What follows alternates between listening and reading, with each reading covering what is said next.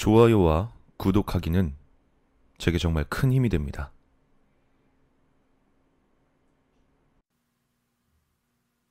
나는 서울 면목동에서 살고 있다.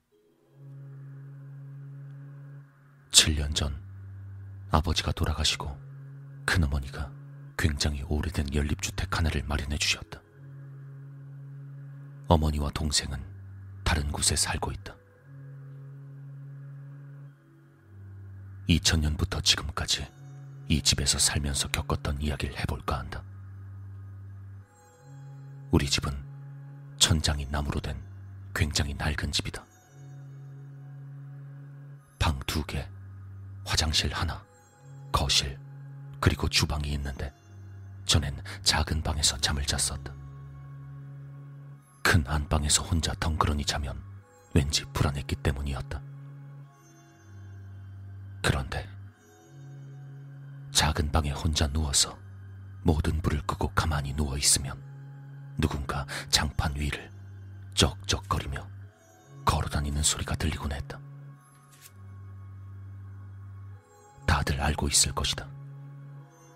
오래된 장판을 맨발로 걸을 때 나는 쩍쩍거리는 소리. 당연히 처음엔 도둑이라고 생각했다. 정말 조용히 일어나서 문 손잡이를 잡고 천천히 돌리곤 방문을 확 열어 제꼈다.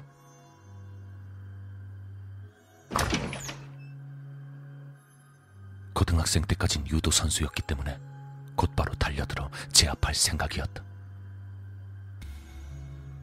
방문을 여는 순간 화장실에서 물이 쏟아졌다. 쭈뼛함을 느끼고 바로 뛰어서 거실 불을 켜보니 그대로였다. 거실에 있던 모든 것들이 화장실에 가보니 수도에서 혼자 녹물만 흐르고 있을 뿐. 이상하게 생각한 나는 장롱부터 시작해서 모든 곳을 뒤지기 시작했다. 하지만 도둑은커녕 아무것도 찾을 수가 없었다. 뭔가 이상하다고 느꼈다. 그 뒤로 집에 목검 두 개를 사놓고 한 갠 작은 방, 한 갠 거실 TV 옆에 세워놨다. 그런데도 정말 이상하게 무서웠기에 개를 키워보기로 했다. 문제는 데려온 이놈이 낮엔 엄청 발발거리다가도 밤만 되면 뭔가에 겁을 먹었는지 제 집에서 나오질 않으려고 했다. 이상해서 꺼내보면 꼬리를 말고 내 품으로 기어들어왔다. 상황이 이렇다 보니 짜증이 날 수밖에 없었다. 집에 오면 모든 피로를 씻고 편안한 안식이 되어야 하는데 괜히 신경 쓰이는 것들 투성이었으니까. 그러다 친구의 강아지였던 요크셔 테리어를 잠시 맡아줄 일이 있었다. 시종일관 얌전하던 녀석은 저녁에 내가 잠을 자려고 들어간 지 10분도 되지 않아 정신이 나간 듯이 지저대기 시작했다. 왜 그래? 아, 조용히 좀 해. 소리치며 문을 열고 불을 켰더니 그 친구의 개가 우리 집 냉장고 위를 보면서 이빨을 드러내며 짖고 있었다. 그 작은 녀석이 정말 침까지 흘려가며 마구 지저대고 있던 것이다. 너무 무서웠던 난 집안의 모든 불을 켜놓고 잠을 자게 되었다. 그때부턴 잠도 방에서 자지 않고 거실로 옮겨 잠을 자기 시작했다. 나중엔 잠을 자려고 누우면 나도 모르게 온갖 신경이 날카로워져 맥주를 마셔야만 잠이 들 수 있었다. 맥주라도 마시면 조금은 둔감해졌으니까.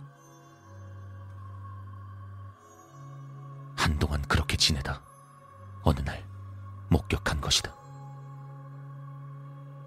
당시 술을 좀 많이 마시고 취한 채로 불을 다 끄고 잤는데 목이 말라서 눈을 살짝 떴었다. 그때 분명 어둠 사이로 뭔가가 휙 하고 지나갔다. 난 그때 TV를 마주보고 자고 있었는데 때마침 건너편의 가로등 때문에 TV 브라운관의 반대편의 광경이 비춰지고 있었다. 그때 난 온갖 비명을 지르며 팬티만 입은 채 집 밖으로 뛰쳐나올 수밖에 없었다. TV 브라운관에 비춰진 것. 내 머리 위쪽에 있던 냉장고 위에 어떤 검은 사람이 거미처럼 엎드려 날 바라보고 있었다.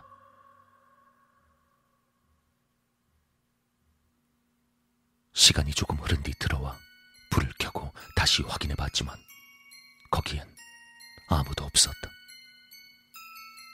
언제인가는 내 동생이 친구와 함께 집에 놀러 왔었는데 그 동생 친구 할머니가 무당이라고 했다. 그 덕인지 그 동생도 신기가 좀 있는 모양이었다.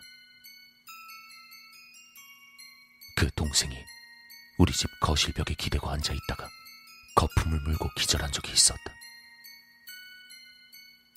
나중에 깨어나서 하는 얘긴 이랬다.